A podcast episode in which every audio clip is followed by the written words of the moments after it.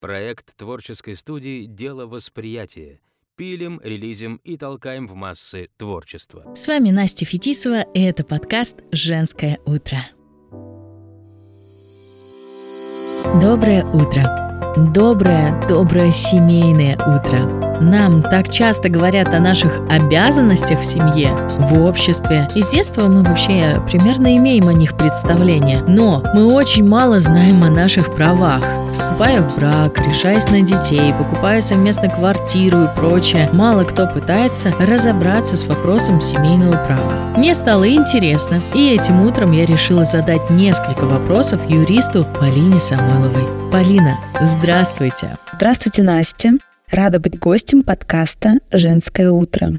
Что если папа отстранился от вопроса рождения ребенка, и мама осталась одна? Как право защищает женщину в таких ситуациях? На какую помощь могут мамочки молодые претендовать?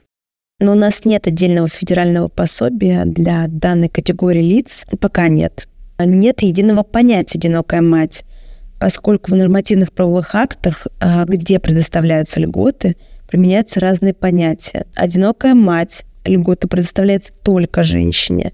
А единственный родитель, неполная семья. Не забываем, кстати, что воспитывать в одиночку ребенка может и отец, который также имеет право на помощь. Как я уже и сказала, есть федеральные льготы для одиноких родителей, которые зафиксированы в Трудовом кодексе Российской Федерации. А, ну, например, дополнительные отпуска без сохранения заработной платы, гарантии при увольнении или при направлении служебной командировки. Единственный родитель также может получить стандартный налоговый вычет в двойном размере.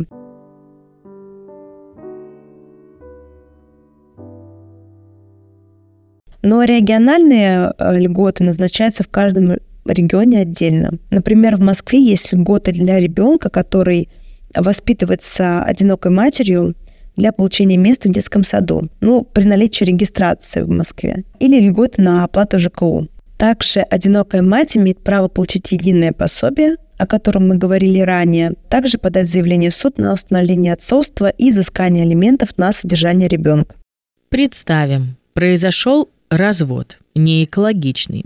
Люди злые и раздражены друг на друга, конечно, творят очень страшные вещи. В таких ситуациях дело может дойти до лишения родительских прав. Вообще, это возможно? Как происходит эта процедура и какие есть у нее тонкости?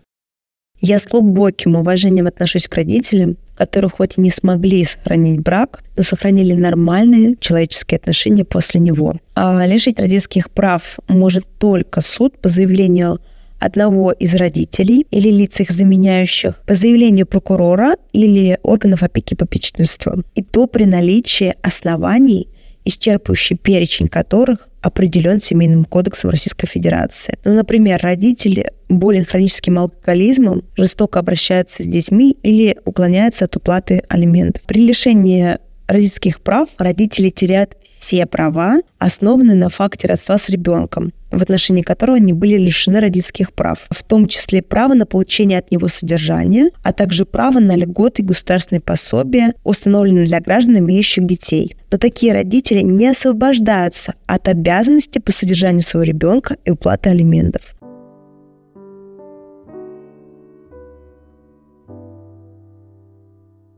Также есть такое понятие, как ограничение в родительских правах, когда у одного из родителей выявлено психическое расстройство или тяжелое хроническое заболевание. Отличие состоит в том, что при ограничении прав родитель не может участвовать в воспитании ребенка, но имеет право с ним общаться. Есть еще одна очень э, серьезная и очень такая колкая тема. Тема алиментов всегда очень остро стоит у разведенных пар с детьми. Многие мужчины стараются договориться с бывшими супругами о неофициальных выплатах на детей. Зачастую, кстати, мужчины расценивают вот мне всегда это было интересно. Зачастую мужчины расценивают официальные элементы как личное оскорбление – об этом мы, кстати, спросим у мужчин в нашем э, телеграм-канале «Женское утро». Подписывайтесь на него, и обязательно там будет все самое интересное. И уже там есть все самое интересное.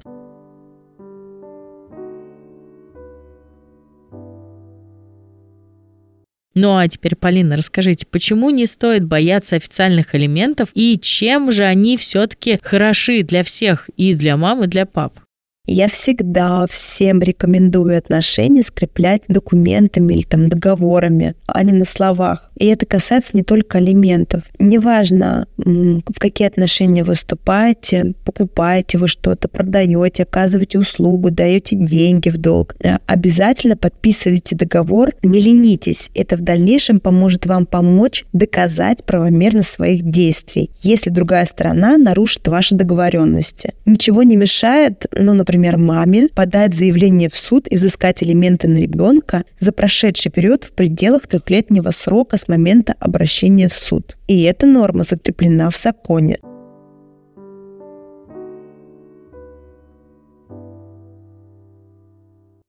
практика в отношении алиментов в устной договоренности складывается очень плохо. А зачастую доказать, что деньги платились на содержание детей можно, но сложно. Не хотите решать вопрос об алиментных обязательствах в судебном порядке? Заключайте соглашение об уплате алиментов сразу же, в котором пропишите размер, способы, порядок уплаты алиментов. Это можно сделать у нотариуса. Материнский капитал. Как дела обстоят сейчас с ним? Какие условия получения, реализации? Каков размер на данный момент? Пожалуйста, расскажите нам, Полина. А в приоритете материнский, его еще называют семейный капитал, получает мать. Однако обратиться за выплатой может и отец, но если, например, мама умерла а, или лишена родительских прав. Материнский капитал ежегодно индексируется, а, и в настоящий момент на первого ребенка составляет 587 тысяч рублей. На второго, да, 770 тысяч рублей, около того.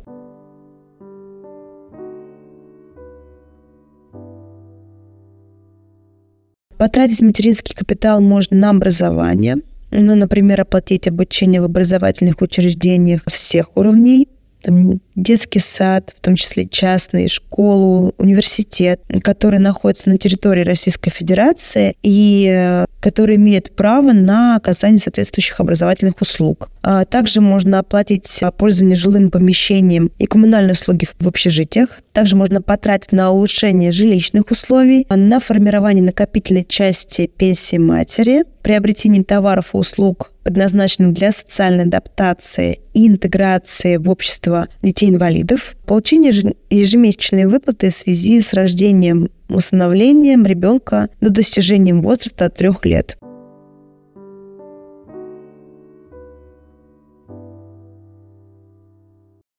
Есть ли какие-то пособия и плюшки для родителей с детьми до трех лет? У меня ощущение, что я что-то слышала об этом, но ничего не поняла. Как их оформить? Кому положены? Эм, расскажите для наших слушателей, пожалуйста.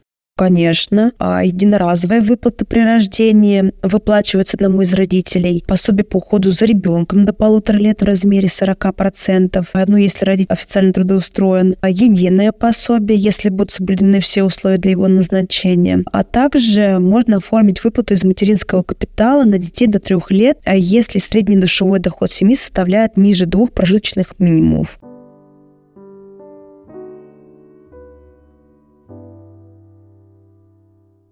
Ранее ежемесячные средства из материнского капитала полагались только на второго ребенка, но в этом году условия изменились. Семья с ребенком до трех лет может получать как единое пособие, так и выплату из материнского капитала, если средний душевой доход семьи остается ниже двух прожиточных минимумов. Чтобы получить пособие, нужно подать электронное заявление через портал госуслуг, либо обратиться в клиентскую службу Социального фонда России по месту жительства, либо через МФЦ. А чтобы заполнить заявление, нужен паспорт заявителя и остальных членов семьи старше 18 лет, СНИЛС, свидетельство о рождении детей, свидетельство о браке, разводе или смерти и реквизиты банковского счета. А чаще всего достаточно электронного заявления, так даже удобнее, так как все необходимые сведения ну, например, справку о доходах, Социальный фонд России запрашивает по межведомственным каналам.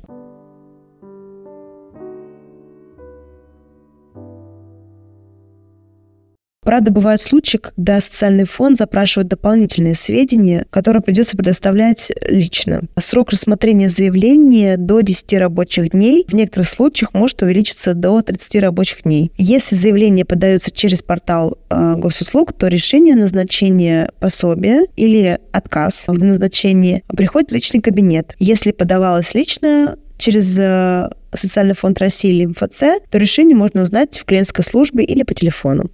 Ну а теперь, Полина, а какие советы ты можешь дать а, нашим слушателям, как женщина, как юрист, этим утром? Ну, у меня в настоящий момент такой порыв. Как женщина я всем женщинам и всем, кто нас слушает, желаю не опускать руки, не отчаиваться, а, не пасовать перед трудностями, быть легкими и светить как солнышко. Ну а как юрист учиться, научиться договариваться, находить компромиссы, слушать и слышать, и не бояться высказывать свою точку зрения. С вами была Настя Фетисова, это подкаст «Женское утро». У нас в гостях был юрист Полина Самойлова. Огромное спасибо, что пригласили, и была рада ответить на ваши вопросы в подкасте «Женское утро». Всем хорошего дня! Мы желаем вам доброго утра, берегите себя и свои семьи, не забывая о правах. Другие проекты студии «Дело восприятия» на сайте восприятие.ком.